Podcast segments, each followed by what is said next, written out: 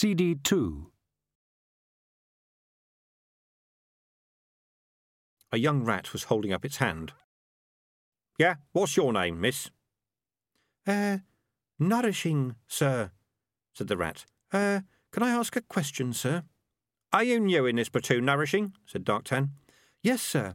Transferred out of the old light widdlers, sir. Ah, they thought you'd be good at trap disposal, did they? Nourishing looked uneasy, but there was no going back now. Uh, not really, sir. They said I couldn't be any worse than I am at widdling, sir. There was general laughter from the ranks. How can a rat not be good at that? said Darktan. It's just so. so. so embarrassing, sir. Darktan sighed to himself. All this new thinking was producing some strange things. He personally approved of the idea of the right place, but some of the ideas the kids were coming up with were odd. All right, he said. What was your question, Nourishing? Uh, you said the second mouse gets the cheese, sir. That's right. That is the squad motto, Nourishing. Remember it. It is your friend. Yes, sir. I will, sir. But doesn't the first mouse get something, sir? Darktan stared at the young rat. He was slightly impressed that she stared back instead of cringing.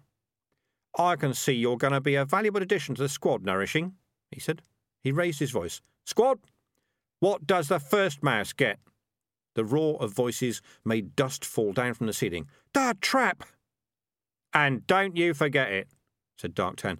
Take 'em out, special offer. I'll be with you in a minute.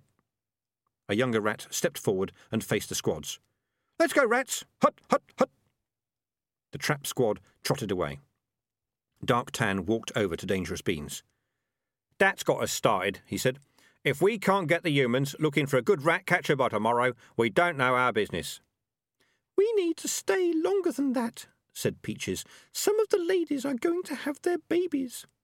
I said we don't know it's safe here yet, said Darktan. Do you want to be the one to tell Big Savings? said Peaches sweetly. Big Savings was the old head female, widely agreed to have a bite like a pickaxe and muscles like rock. She also had a short temper with males. Even ham and pork kept out of her way when she was in a bad mood. Nature has to take its course, obviously, said Darktan quickly. But we haven't explored. There must be other rats here. Oh, the Keekees all keep out of the way of us, said Peaches. That was true, Darktan had to agree. Ordinary rats did keep out of the way of the changelings. Oh, there was some trouble sometimes, but the changelings were big and healthy and could think their way through a fight. Dangerous Beans was unhappy about this, but as Hamnpork said, it was either us or them, and when you got right down to it, it was a rat eats rat world. I'm going to go and join my squad, said Darktan, still unnerved at the thought of confronting big savings. He moved closer. What's up with Hamnpork? He's thinking about things, said Peaches. Thinking, said Dark Darktan blankly. Oh, right. Well, I got traps to see to. Smell you later. What is the matter with Hamnpork? said Dangerous Beans, when he and Peaches were alone again. He's getting old, said Peaches. He needs to rest a lot, and I think he's worried that Darktan or one of the others is going to challenge him. Will they, do you think? Darktan's more wrapped up in breaking traps and testing poisons. There's more interesting things to do now than bite one another. Or do Rilk, from what I hear, said Dangerous Beans. Peaches looked down demurely. If rats could blush, she would have done. It was amazing how pink eyes that could hardly see you could look straight through you at the same time. The ladies are a lot more choosy, she said. They want to find fathers who can think. Good, said Dangerous Beans. We must be careful. We don't need to breed like rats. We don't have to rely on numbers. We are the changelings. Peaches watched him anxiously. When Dangerous Beans was thinking, he seemed to be staring into a world only he could see. What is it this time? she asked. I have been thinking that we shouldn't kill other rats. No rat should kill another rat. Even Keekees? she said.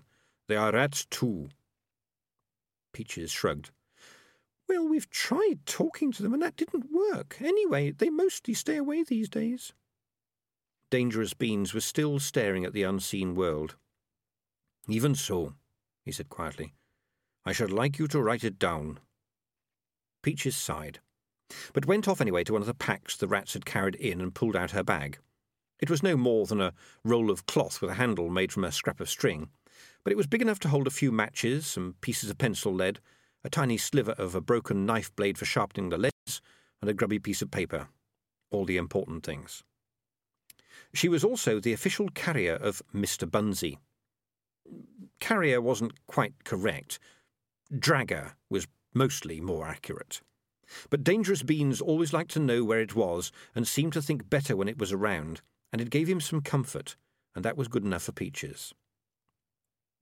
She smoothed out the paper on an ancient brick, picked up a piece of lead, and looked down the list. The first thought had been, In the clan is strength. This had been quite a hard one to translate, but she had made an effort. Most rats couldn't read human. It was just too hard to make the lines and squills turn into any sense. So Peaches had worked very hard on making a language that rats could read. She tried to draw a big rat made up of little rats. The writing had led to trouble with Hamnpork. New ideas needed a running jump to get into the old rat's head. Dangerous Beans had explained in his strange, calm voice that writing things down would mean that a rat's knowledge would go on existing even when the rat had died. He said that all rats could learn the knowledge of ham and pork. Hamnpork had said, Not likely. It's taken him years to learn some of the tricks he's learned. Why should he give it all away? That'd mean any young rat would know as much as him. Dangerous Beans had said, We cooperate or we die. That had become the next thought. Co-operate had been difficult, but even Keekees would sometimes lead a blind or wounded comrade by gripping a stick, and that was certainly cooperation. The thick line where she'd pressed heavily had to mean no. The trap sign could mean die or bad or avoid. The last thought on the paper was not to widdle where you eat. That one was quite simple. She grasped the piece of lead in both paws and carefully drew, No rat to kill another rat. She sat back. Yes, not bad. Trap was a good sign for death, and she'd added the dead rat to make it all the more serious. But supposing you have to, she said, still staring at the drawings. Then you have to, said Dangerous Beans, but you shouldn't. Peaches shook her head sadly. She supported Dangerous Beans because there was, well, something about him. He wasn't big or fast, and he was almost blind and quite weak, and sometimes he forgot to eat because he came up with thoughts that nobody, at least nobody who was a rat, had thought before. Most of them had annoyed Hamnpork no end. Like the time when Dangerous Beans had said, What is a rat? And Hamnpork had replied, Teeth, claws, dale, run, hide, eat. That's what a rat is. Dangerous Beans had said.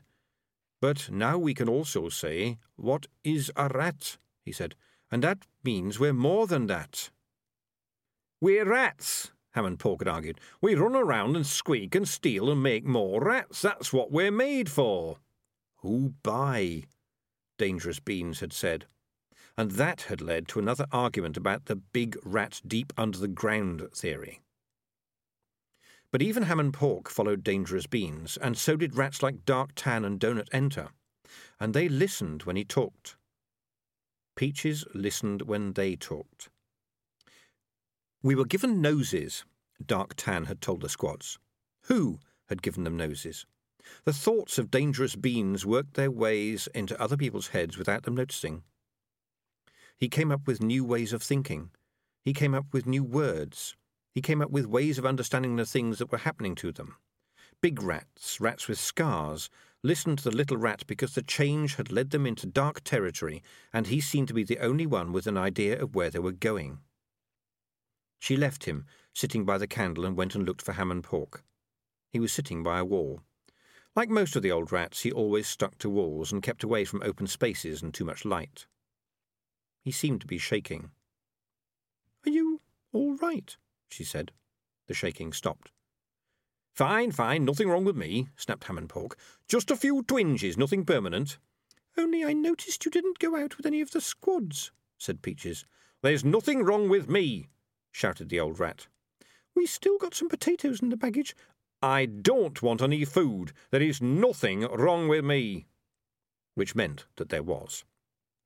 It was the reason he didn't want to share all the things he knew.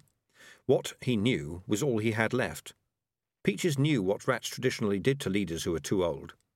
She'd watched Hamnpork's face when Darktan, younger, stronger, Dark Tan, had been talking to his squads, and knew that Hamnpork was thinking about it too. Oh, he was fine when people were watching him, but lately he'd been resting more and skulking in corners. Old rats were driven out to lurk around by themselves and go rotten and funny in the head. Soon there would be another leader. Peaches wished she could make him understand one of the thoughts of dangerous beans, but the old rat didn't much like talking to females. He'd grown up thinking females weren't for talking to. The thought was, We are the changelings. We are not like other rats.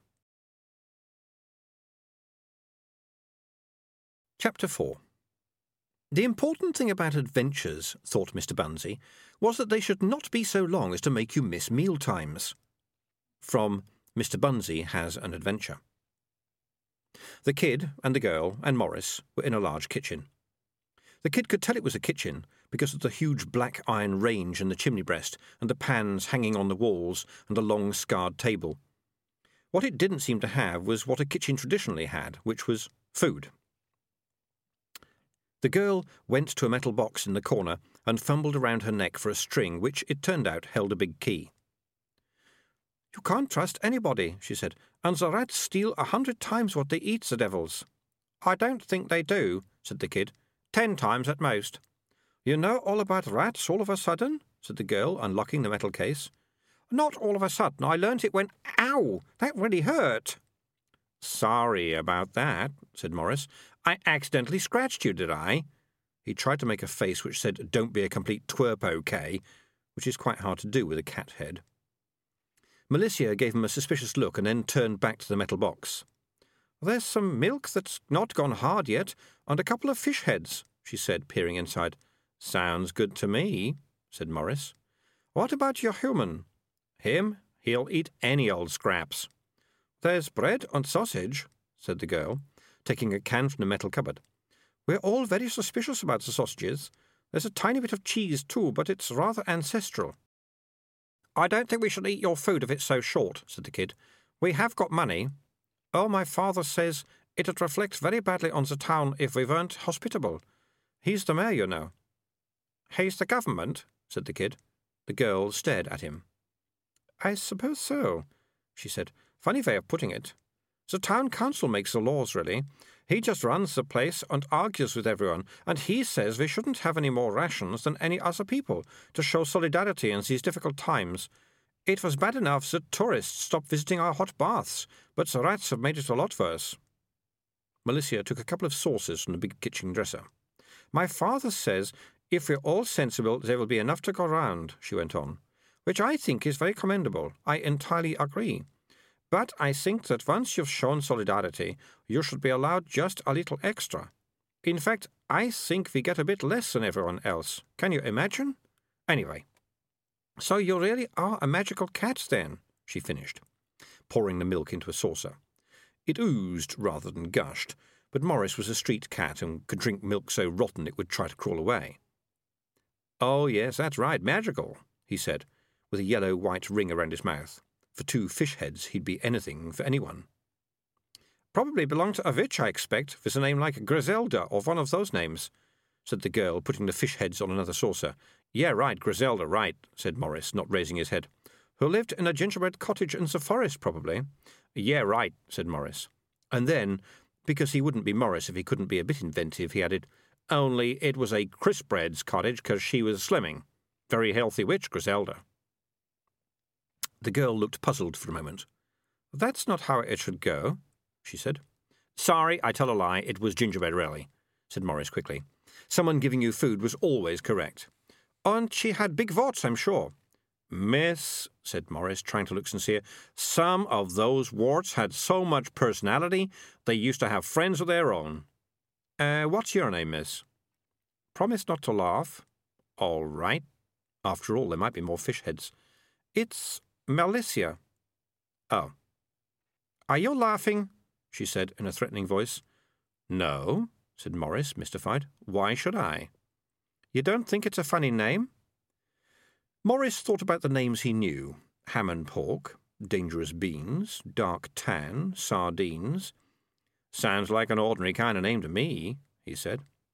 Malicia gave him another suspicious look, but turned her attention to the kid, who was sitting with the usual happy, faraway smile he wore when he didn't have anything else to do.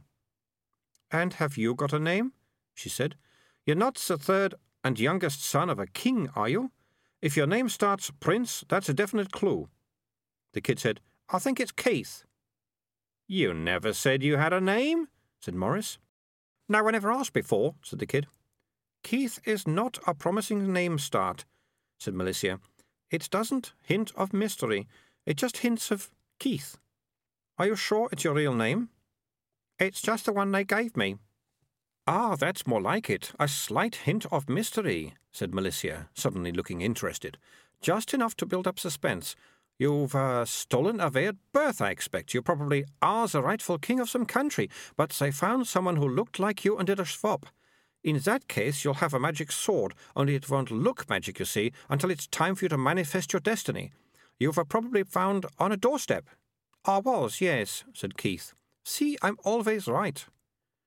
Maurice was always on the lookout for what people wanted, and what Malicia wanted, he felt, was a gag but he'd never heard the stupid looking kid talk about himself before.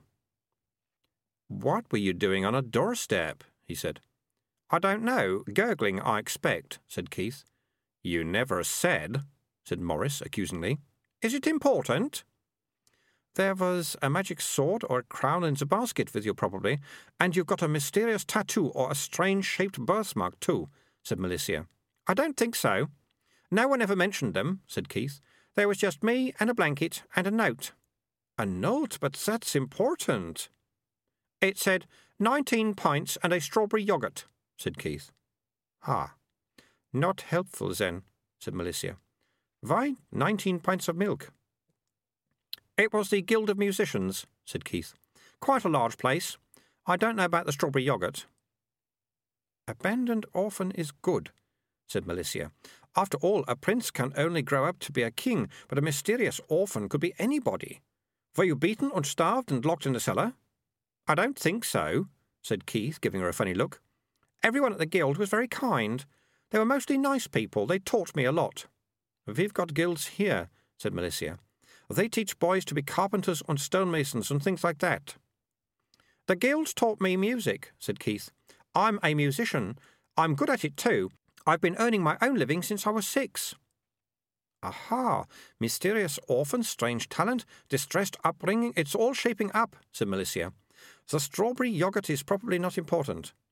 Would your life have been different if it had been banana flavoured? Who can say? What kind of music do you play? Kinds? There aren't any kinds, there's just music, said Keith. There's always music if you listen. Malicia looked at Maurice. Is he always like this? she demanded. This is the most I've ever heard him say, said the cat. I expect you're very keen to know all about me, said Malicia. I expect you're just too polite to ask. Gosh, yes, said Maurice. Well, you probably won't be surprised to know that I've got two dreadful stepsisters, said Malicia, and I have to do all the chores. Gosh, really? said Maurice, wondering if there were any more fish heads, and, if there were any more fish heads, whether they were worth all this. Well, most of the chores, said Malicia, as if revealing an unfortunate fact. Some of them, definitely. I have to clean up my own room, you know, and it's extremely untidy. Gosh, really? And it's very nearly the smallest bedroom. There's practically no cupboards, and I'm running out of bookshelf space. Gosh, really? and people are incredibly cruel to me. You will note that we are here in a kitchen, and I'm the mayor's daughter. Should the daughter of a mayor be expected to wash up at least once a week? I think not. Gosh, really? And will you just look at these torn and bedraggled clothes I have to wear? Maurice looked. He wasn't good on clothes. Fur was enough for him. As far as he could tell, Malicia's dress was pretty much like any other dress. It seemed to be all there. There weren't any holes except where the arms and head poked through. Here, just here, said Malicia, pointing to a place on the hem which to Maurice looked no different than the rest of the dress. I had to sew that back myself, you know. Gosh, Rip. Maurice stopped. Sardines was abseiling down from a crack in the ancient ceiling. He had a knapsack on his back. And on top of this, I'm the one that has to queue for the bread and sausages every day, Malicia continued. But Maurice was listening even less than he had been before. It had to be sardines, he thought. Idiot. He always goes ahead of the trap squad. Of all the kitchens in all the town he could turn up in, he's turned up in this one. Any minute she's going to turn around and scream. Sardines would probably treat it as applause, too. He lived life as if it was a performance. Other rats just ran around squeaking and messing up things, and that was quite good enough to convince humans there was a plague, but oh no. Sardines always had to go further. Sardines and his yowl song and dance act. And the rats take everything, Malicia was saying. What they don't take, they spoil. It's been terrible. We have to buy corn and stuff from the traders that sail up the river. That's why bread is so expensive. Expensive, eh? said Maurice. We've tried traps and dogs and cats and poison, and still the rats keep coming, said the girl. They've learned to be really sneaky, too. They hardly ever end up in our traps any more. What's the good of the rat catchers offering us 50p a tail if the rats are so cunning? The rat catchers have to use all kind of tricks to get them, they say. Behind her, Sardines looked carefully around the room and then signalled to the rats in the ceiling to pull the rope up. Don't you think this would be a good time to go away? said Maurice. Why are you making faces like that? said Malicia, staring at him. Oh, well, you know that kind of cat that grins all the time? Heard of that? Well, I'm the kind that makes, you know, weird faces, said Morris desperately. And sometimes I just burst out and say things, get away, get away. See, I did it again. It is an affliction. I probably need counselling. Oh, no, don't do that. This is not the time to do that. Whoops, there I go again. Sardines had pulled his straw hat out of his knapsack and was holding a small walking stick. It was a good routine, even Maurice had to admit. Some towns had advertised for a rat piper the very first time he'd done it. People could tolerate rats in the cream and rats in the roof and rats in the teapot, but they drew the line at tap dancing. If you saw tap dancing rats, you were in big trouble. Maurice had reckoned that if only the rats could play an accordion as well, they could do two towns a day. He'd stared for too long. Malicia turned and her mouth opened in shock and horror as sardines went into his routine. The cat saw her hand reach out for a pan that was on the table. She threw it, very accurately. But Sardines was a good pot dodger. The rats were used to having things thrown at them. He was already running when the pan was halfway across the room, and then he leapt onto the chair, and then he jumped onto the floor, and then he dodged behind the dresser, and then there was a sharp, final, metallic Snap! Ha! said Malicia, and Maurice and Keith stared at the dresser. That's one rat less at any rate. I really hate them. It was sardines, said Keith. No, it was definitely a rat, said Malicia. Sardines hardly ever invade a kitchen. I expect you're thinking about the plague of lobsters over in. He just called himself Sardines because he saw the name on a rusty old tin and thought it sounded stylish, said Maurice. He wondered if he dare look behind the dresser. He was a good rat, said Keith. He used to steal books for me when they were teaching me to read. Excuse me, are you mad? said Malicia. It was a rat. The only good rat is a dead rat. Hello, said a little voice. It came from behind the dresser. It can't be alive. It's a huge trap, said Malicia. It's got teeth. Anyone there? Only the stick is bending, said the voice. The dresser was massive, the wood so old that time had turned it black and as solid and heavy as stone. That's not a rat talking, is it? said Malicia. Please tell me rats can't talk. In fact, it's bending quite a bit now, said the voice, which was slightly muffled. Maurice squinted into the space behind the dresser. I can see him, he said. He wedged the stick and the jaws as they closed. Watch us, Sardines. How you doing? Fine, boss, said Sardines in the gloom. If it wasn't for this trap, I'd say everything was perfect. Did I mention the stick is bending? Uh, yes, you did. It's bent some more since then, boss. Keith grabbed one end of the dresser and grunted as he tried to move it. It's like rock, he said. It's full of crockery. said Malicia, now quite bewildered. But rats don't really talk, do they? Get out of the way, shouted Keith. He grabbed the back edge of the dresser with both hands and braced one foot against the wall and heaved. Slowly, like a mighty forest tree, the dresser pitched forward. The crockery started to fall out as it tipped, plate slipping off plate in one glorious, chaotic deal from a very expensive pack of cards. Even so, some of them survived the fall onto the floor, and so did some of the cups and saucers as the cupboard opened and added to the fun. But that didn't make any difference because then the huge, heavy woodwork thundered down on top of them. One miraculously whole plate rolled past Keith, spinning round and round and getting close to the floor with the going sound you always get in these distressing circumstances. Keith reached down to the trap, grabbing sardines. As he pulled the rat up, the stick gave way and the trap snapped shut. A bit of the stick spun away through the air. Are you all right? said Keith. Well, boss, all I can say is it's a good job rats don't wear underwear. Thanks, boss, said Sardines. He was quite plump for a rat, but when his feet were dancing, he could float across the floor like a balloon. There was the sound of a tapping foot. Malicia, with arms folded and an expression like a thunderstorm, looked at Sardines and then at Maurice, and then at the stupid looking Keith, and then at the wreckage on the floor. Uh, sorry about the mess, said Keith, but he was. She waved this away. Okay, she said as if she'd been thinking deeply. It goes like this, I think. The rat is a magical rat. I bet he's not the only one. Something happened to him or them, and now they're really quite intelligent despite the tap dancing. And they're friends with the cat. So, why would rats and a cat be friends? And it goes, there's some kind of an arrangement, right? I know, don't tell me, don't tell me. Huh? said Keith. I shouldn't think anyone ever has to tell you anything, said Maurice. It's something to do with plagues of rats, right? All those towns we've heard about. Well, you heard about them too, and so you got together with Thingy here. Keith, said Keith. Yes, and so you go from town to town pretending to be a plague of rats, and Thingy, Keith, yes, pretends to be a rat piper, and you all follow him out, right? It's all a big swindle, yes? Sardines looked up at Maurice. She's got us bang to rights, boss, he said. So now you've got to give me a good reason why I don't call the watch out on you, said Malicia triumphantly.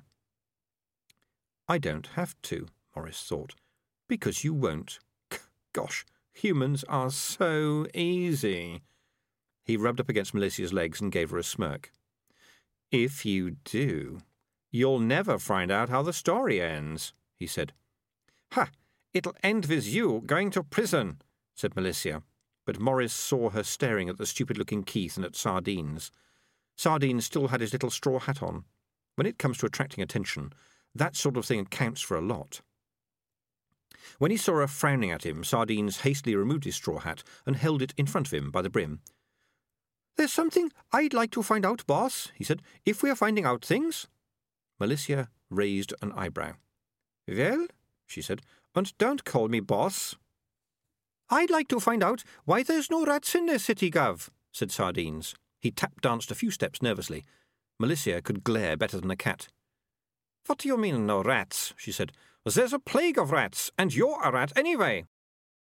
There's rat runs all over the place, and there's a few dead rats, but we haven't found a living rat anywhere, Gov.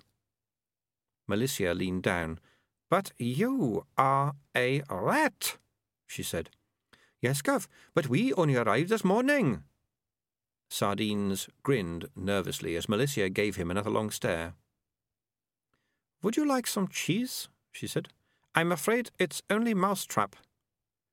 I don't think so, thank you very much all the same, said Sardines very carefully and politely. It's no use. I think it really is time to tell the truth, said Keith. No, no, no, no, no, no, no, said Maurice, who hated that kind of thing. It's all because. You were right, miss, said Keith wearily. We go from town to town with a bunch of rats and fool people into giving us money to leave. That's what we do. I'm sorry we've been doing it. This was going to be the last time. I'm very sorry. You shared your food with us, and you haven't got much, too. We ought to be ashamed. It seemed to Maurice, while he was watching Malicia make up her mind, that her mind worked in a different way to other people's minds. She understood all the hard things without even thinking. Magical rats? Yeah, yeah. Talking cats? Been there, done that, bought the singlet. It was the simple things that were hard. Her lips were moving.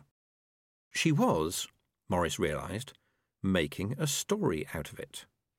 So, she said, you come along with your trained rats? We prefer educated rodents, Gov, said Sardines.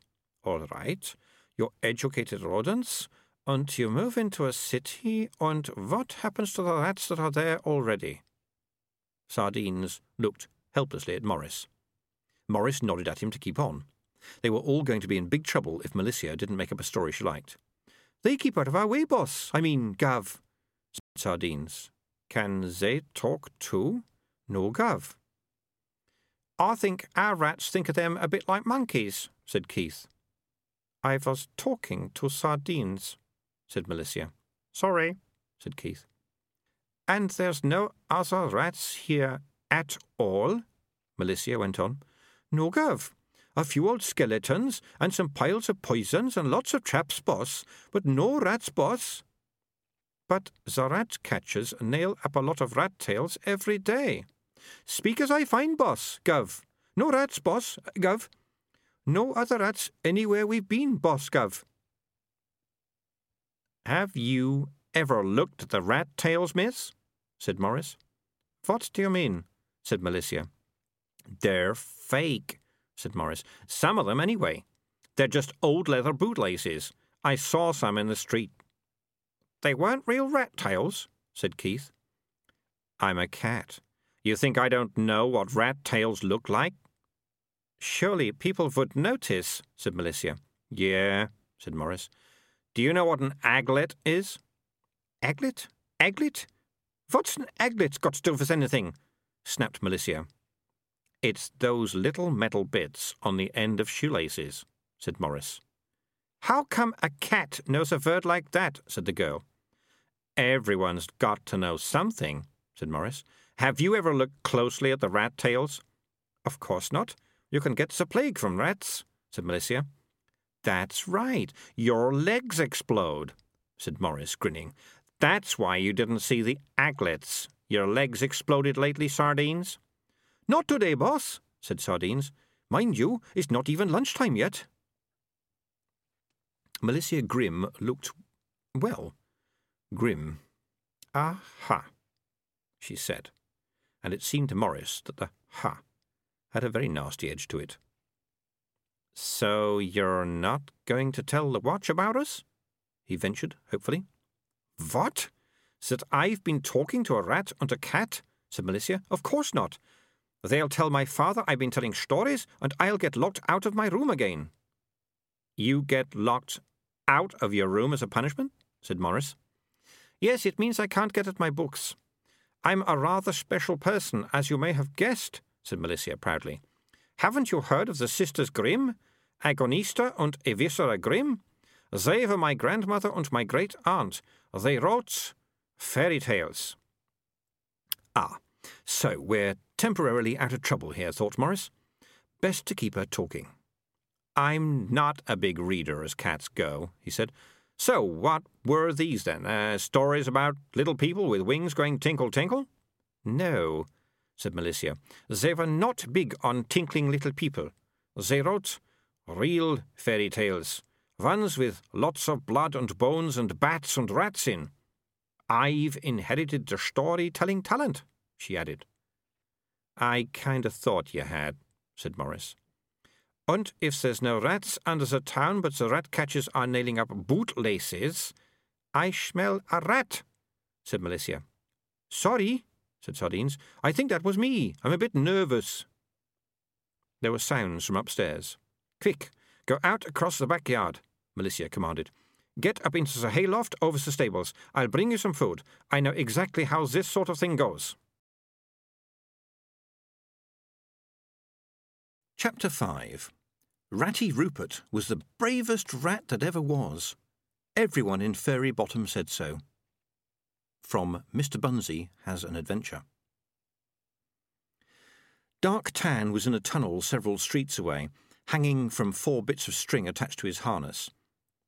They were tied onto a stick which had been balanced like a seesaw on the back of a very fat rat. Two other rats were sitting on the other end, and several other rats were steering it. Darktan was hanging just above the teeth of a big steel trap that completely filled the tunnel. He squeaked the signal to stop. The ruler vibrated a little under his weight.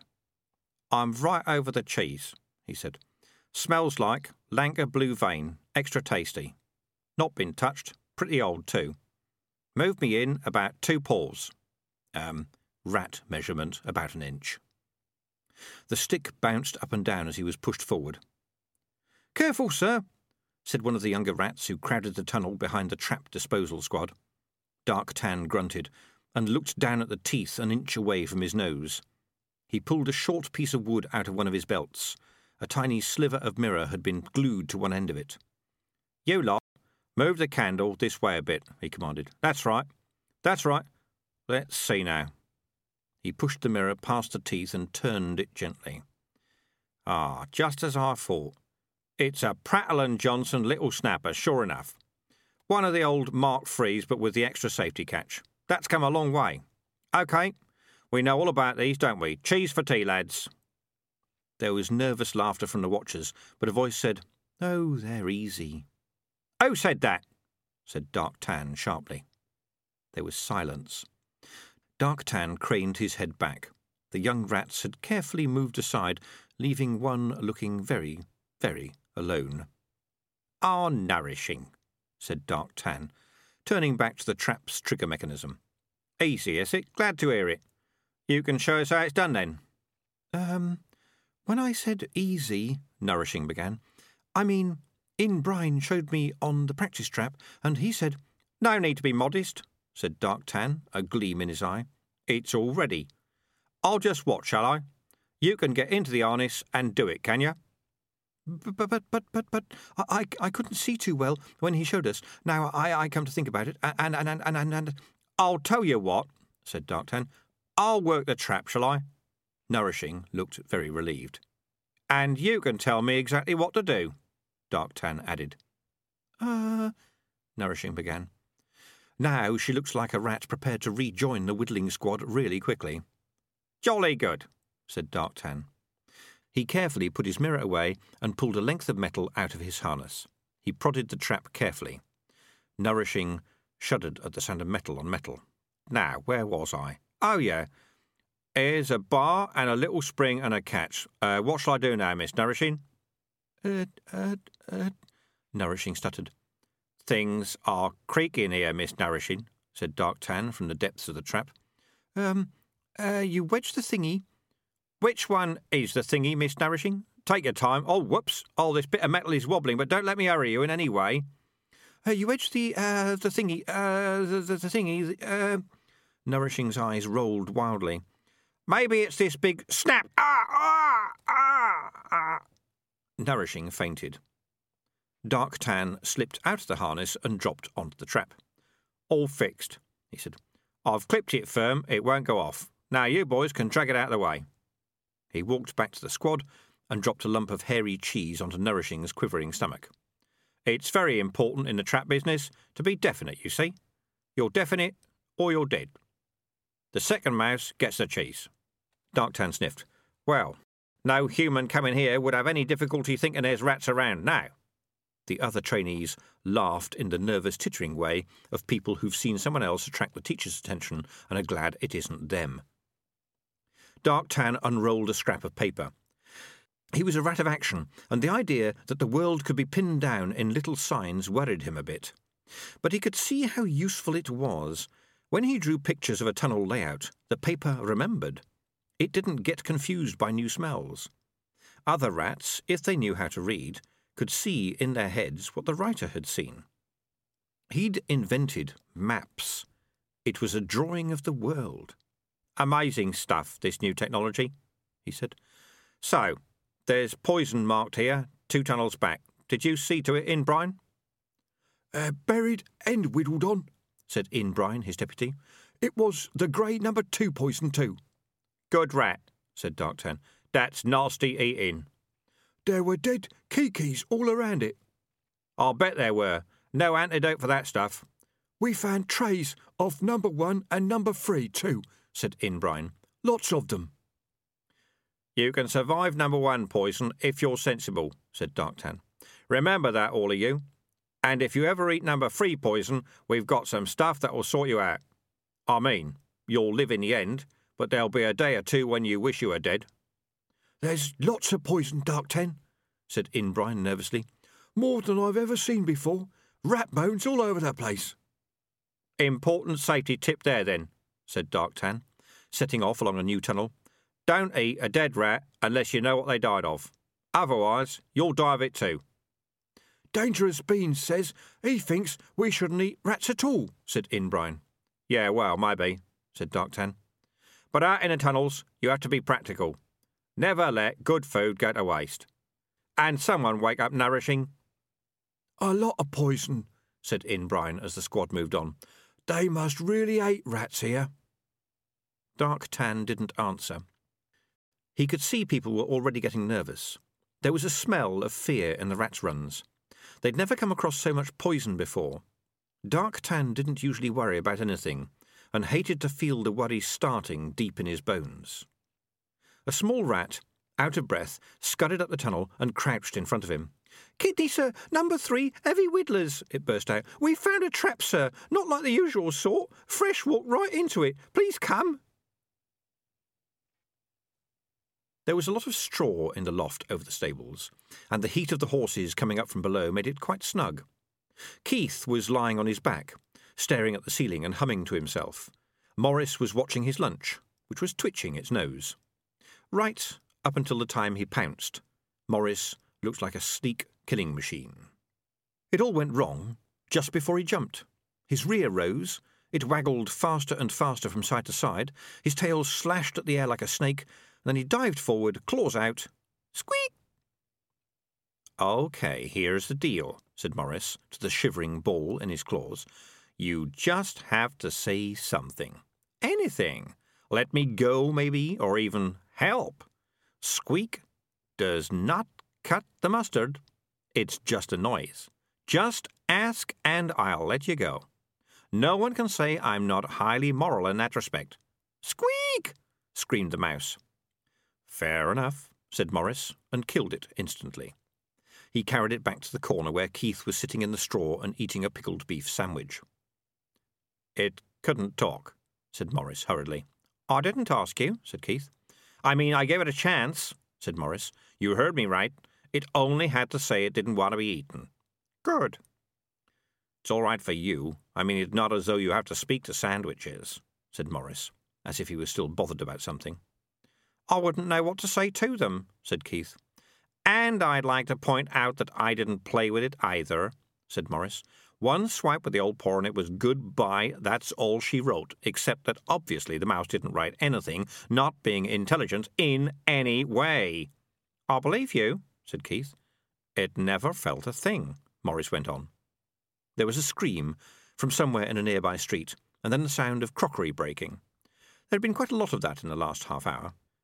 Sounds like the lads are still at work, said Maurice, carrying the dead mouse behind a pile of hay. Nothing gets a good scream like sardines dancing across the table. The stable doors opened. A man came in, harnessed two of the horses, and led them out. Shortly afterwards, there was the sound of a coach leaving the yard. A few seconds later, there were three loud knocks from below. They were repeated. And then they were repeated again. Finally, Malicia's voice said, Are you two up there or not? Keith crawled out of the hay and looked down. Yes, he said. Didn't you hear the secret knock? said Malicia, staring up at him in annoyance. It didn't sound like a secret knock, said Maurice, his mouth full. Is that Maurice's voice? said Malicia suspiciously. Ah, uh, yes, said Keith. You'll have to excuse him. He's eating someone. Maurice swallowed quickly. It's not someone, he hissed. It's not someone unless it can talk. Otherwise, it's just food. It is a secret knock, Malicia snapped. I know about these things, and you're supposed to give the secret knock in return. But if it's just someone knocking on the door in, you know, general high spirits and we knock back, what are they going to think it is up here? said Maurice. An extremely heavy beetle? Malicia went uncharacteristically silent for a moment. Then she said, Good point, good point. I know. I'll shout, It's me, Malicia, and then gives a secret knock, and that way you'll know it's me and you can give the secret knock back, okay? Why don't we just say, Hello, we're up here? said Keith innocently. Malicia sighed. Don't you have any sense of drama? Look, my father's gone off to the Rat House to see the other council members. He said the crockery was the last straw. The crockery? said Maurice. You told him about sardines? I had to say I'd been frightened by a huge rat and tried to climb up the dresser to escape, said Malicia. You lied? I just told a story, said Malicia calmly. It was a good one, too. It was much more true than the truth would sound.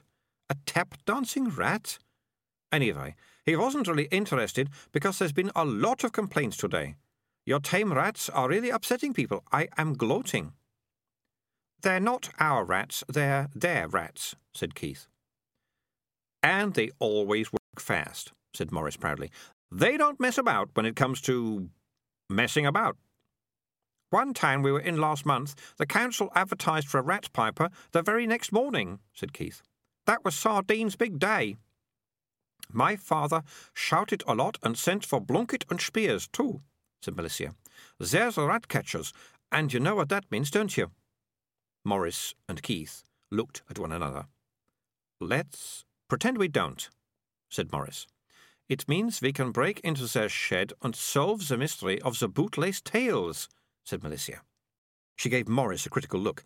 Of course, it would be more satisfying if we were four children and a dog, which is the right number for an adventure, but we'll make do with what we got. Hey, we just steal from governments, said Maurice. Uh, only governments who aren't people's fathers, obviously, said Keith. So? Said Malicia, giving Keith an odd look. That's not the same as being criminals, said Maurice. Ah, but when we've got evidence, we can take it to the council, and then it won't be criminal at all, because we will be saving the day, said Malicia with weary patience. Of course, it may be that the council and the watch are in league with the rat catchers, so we shouldn't trust anyone. Really, haven't you people ever read a book? It'll be dark soon, and I'll come over and pick you up, and we can shimmy the nodger. Can we? said Keith. Yes, with a hairpin, said Malicia. I know it's possible because I've read about it hundreds of times. What kind of nodger is it? said Maurice. A big one, said Malicia. That makes it easier, of course. She turned around abruptly and ran out of the stables. Maurice, said Keith. Yes, said the cat. What is a nodger, and how do you shimmy it? I don't know. A lock, maybe? But you said. Yes, but I was just trying to keep her talking in case she turned violent, said Maurice. She's gone in ahead, if you ask me. She's one of those people like actors, you know, acting all the time, not living in the real world at all. Like it's all a big story. Dangerous Beans is a bit like that. Highly dangerous person, in my opinion. He's a very kind and thoughtful rat. Ah, yes. But the trouble is, see, that he thinks everyone else is like him. People like that are bad news, kid. And our lady friend, she thinks life works like a fairy tale. Well, that's harmless, isn't it? said Keith. Yeah, but in fairy tales, when someone dies, it's just a word. The number three heavy widdlers squad were taking a rest, and they'd run out of ammunition in any case. No one felt like going past the trap to the trickle of water that dripped down the wall, and no one liked looking at what was in the trap. Poor old Fresh, said a rat. He was a good rat. Should have paid attention to where he was going, though, said another rat. Thought he knew it all, said yet another rat. A decent rat, though, if a bit smelly. So let's get him out of the trap, shall we? Said the first rat. Doesn't seem right leaving him in there like that. Yeah, especially since we're hungry. One of the rats said, Dangerous Beans says we shouldn't eat rat at all. Another rat said, No, it's only if you don't know what they died of, because they might have died of poison. Another rat said, And we know what he died of. He died of squashing. You can't catch squashing. They all looked at the late Fresh. What do you think happens to you after you're dead?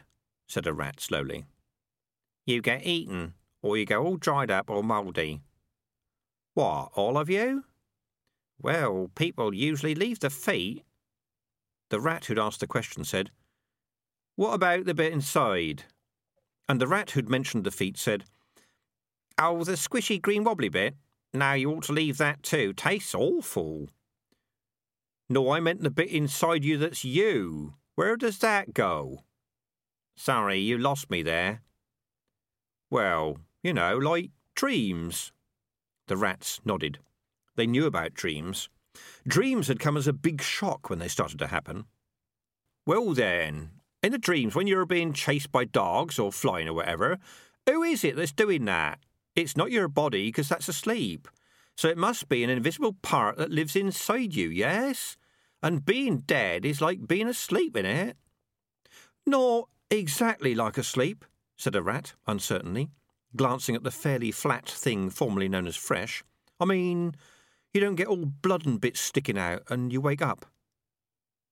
So, said the rat who'd raised the whole question about the invisible part, when you wake up, where does the dreaming part go? When you die, where does that bit that's inside you go? What, the green wobbly bit? No, the bit that's behind your eyes. You mean the pinky grey bit? No, not that. The invisible bit. How would I know? I've never seen an invisible bit. All the rats stared down at Fresh. I don't like this kind of talk, said one of them. It reminds me of the shadows in the candlelight. Another one said, Did you hear about the bone rat? It comes and gets you when you're dead, they say. They say, they say, muttered the rat. They say there's a big rat underground who made everything, they say. So it made the humans too. Must be really keen on us to go and make humans too, eh? How do I know? Maybe they were made by a big human. Oh, now you're just being silly, said the doubting rat, who was called Tomato. All right, all right. But you've got to admit that everything couldn't have just, well, turned up, could it? There's got to be a reason. And Dangerous Beans says there's things we should do because they're right. Well, who works out what's right? Where does right and wrong come from? They say if you've been a good rat, maybe the big rat has got this tunnel full of good eating that the bone rat will take you to. But Fresh is still here, and I ain't seen a bony rat, said Doubting Tomato. Ah, but they say you only see it if it's coming for you. Oh, oh, said another rat, nervous to the point of mad sarcasm. So how did they see it then? Tell me that. Life's bad enough as it is without having to worry about invisible things you can't see. All right, all right, what's been happening? The rats turned, suddenly incredibly pleased to see Darktan scurry up the tunnel. Darktan pushed past. He'd brought nourishing with him. It was never too soon, he said, for a member of the squad to find out what happened to people who got things wrong. I'll say, he said, looking at the trap. He shook his head sadly. What do I tell everyone? Not to use tunnels that haven't been marked clear, sir, said Tomato. But Fresh, well, he's not a. He never was a good listener, and he was keen to get on with it, sir. Darktan examined the trap and tried to keep his face fixed in an expression of confident purpose. It was hard to do it, though. He'd never seen a trap like it. It looked a really nasty one, a squeezer rather than a chopper. It had been put where a rat hurrying to the water would be bound to trip it. He's not going to do any more listening now, that for certain, he said. The face looks familiar, apart from the bulging eyes and the tongue hanging out, that is. Er, you talked to Fresh in the muster this morning, sir, said the rat. Told him he was raised to be a widdler and to get on with it, sir. Darktan's expression remained blank. Then he said, We got to go. We're finding a lot of traps all over. We'll work our way back to you. No one is to go any further along that tunnel. Understood? Everyone say, Yes, Darktan. Yes, Darktan, the rats chorused. And one of you stand guard, said Darktan. There could be more traps up that way. What shall we do with Fresh, sir? said Tomato. Don't eat the green wobbly bit, said Darktan, and hurried off. Traps, he thought. There were too many of them, and too much poison. Even the experienced members of the squad were getting nervous now. He didn't like to come across unknown things. You found out what unknown things were when they killed you. The rats were spreading out under the town, and it was like no other town they'd found. The whole place was a rat trap. They hadn't found a single living Keekee. Not one. That wasn't normal. Everywhere had rats. Where you got humans, you got rats. And on top of everything else, the young rats were spending too much time worrying about things. Things you couldn't see or smell. Shadow things. Darktan shook his head. There was no room in the tunnels for that sort of thinking. Life was real, life was practical, and life could get taken away really quickly if you weren't paying attention. He noticed Nourishing looking around and sniffing the air as they trotted along a pipe. That's right, he said approvingly. You can't be too careful. Never rush in. Even the rat in front of you might have been lucky and missed the trigger. Yes, sir. Don't worry too much about Fresh, though. He did look awfully flat, sir. Fools rush in, Nourishing. Fools rush in. Darktan could sense the fear spreading. It worried him. If the changelings panicked, they'd panic as rats and the tunnels in this city were no place for a terrified rat to be running. But if one rat broke ranks and ran, then most of them would follow. Smell held sway in the tunnels. When things went well, everyone felt good. When fear arrived, it flowed through the runs like floodwater. Panic in the rat world was a kind of disease that could be caught too easily. Things did not get any better when they caught up with the rest of his squad. This time they'd found a new poison. Not to worry, said Darktan, who was worried. We've come across new poisons before, right? Not for ages, said a rat. Remember that one in Scrope with the sparkly blue bits? It burned if you got it on your feet. People ran into it before they knew. They've got that here. You'd better come and see. In one of the tunnels, a rat was lying on its side. Its feet were curled up tight, like fists. It was whimpering. Darktan took one look and knew that for this rat it was all over. It was only a matter of time. For the rats back in Scroat, it had been a matter of horrible time. I could bite her in the back of the neck, a rat volunteered. It'd be all over quickly. It's a kind thought, but that stuff gets into the blood, said Darktan. Find a snapper trap that hasn't been made safe. Do it carefully. Put a rat in a trap, sir? said Nourishing. Yes. Better die fast than slow. Even so, it's. The rat who had volunteered to do the gnawing started to protest. The hairs around Darktan's face stood out. He reared up and showed his teeth. Do what you're told, or I'll gnaw you, he roared. The other rat crouched back. All right, Darktan, all right. And warn all the other squads, Darktan bellowed. This isn't rat catching, this is war. Everyone's to pull back smartly. No one touch anything. We're going to. Yes, what is it this time? A small rat, had crept up to Darktan. As the trap hunter spun round, the rat crouched hurriedly, almost rolling on its back to show how small and harmless it was. Please, sir, it mumbled. Yes? This time we've found a live one. Chapter 6 There were big adventures and small adventures, Mr. Bunnsy knew. You didn't get told what size they were going to be before you started. Sometimes you could have a big adventure even when you were standing still. From Mr. Bunnsy has an adventure. Hello? Hello, it's me. And I'm going to give the secret knock now. There were three knocks on the stable door, and then Malicia's voice rose again with, Hello? Did you hear the secret knock?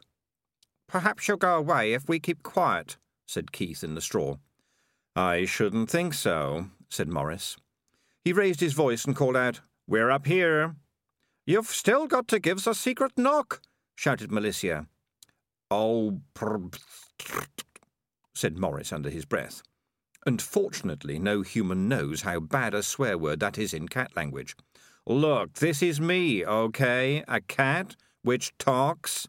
How will you recognize me? Shall I wear a red carnation? I don't think you're a proper talking cat anyway, said Malicia, climbing the ladder. She was still wearing black and had bundled up her hair under a black scarf. She also had a big bag slung from her shoulder. Gosh, she's got that right, said Maurice.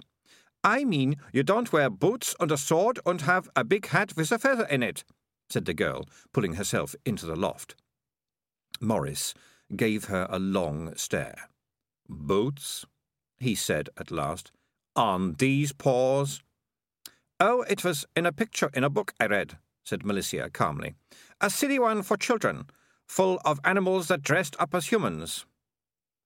It crossed Maurice's cat mind, and not for the first time, that if he moved fast he could be out of the city in five minutes and onto a barge or something. Once, when he was no more than a kitten, he'd been taken home by a small girl who dressed him up in doll's clothes and sat him at a small table with a couple of dolls and three quarters of a teddy bear.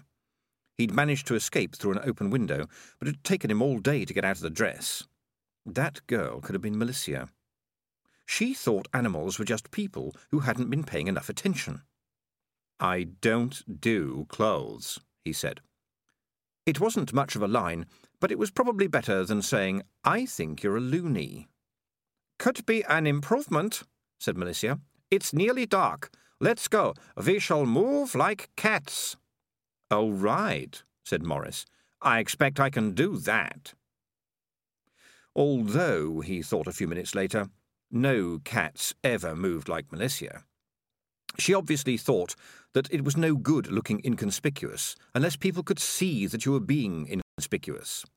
People in the street actually stopped to watch her as she sidled along walls and scuttled from one doorway to another. Maurice and Keith strolled along after her. No one paid them any attention. Eventually, in a narrow street, she stopped at a black building with a big wooden sign hanging over the door.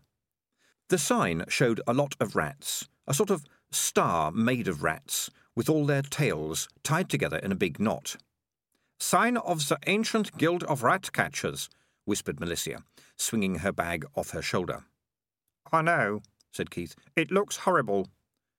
Makes an interesting design, though, said Malicia. One of the most significant things about the door below the sign was the big padlock holding it shut. Odd, Maurice thought. If rats make your legs explode, why do rat catchers have to have a big lock on their shed? Luckily, I'm prepared for every eventuality, said Malicia, and reached into her bag. There was a sound as of lumps of metal and bottles being moved around. What have you got in there? said Maurice. Everything? The grapnel and rope ladder take up a lot of room, said Malicia, still feeling around. And then there's the big medicine kit, and the small medicine kit, and the knife, and the other knife, and the sewing kit, and the mirror for sending signals, and these. She pulled out a small bundle of black cloth. When she unrolled it, Maurice saw the gleam of metal. Ah, he said, lock picks, right? I've seen burglars at work. Hairpins, said Malicia, selecting one. Hairpins always work in the books I've read. You just push it into the keyhole and twiddle.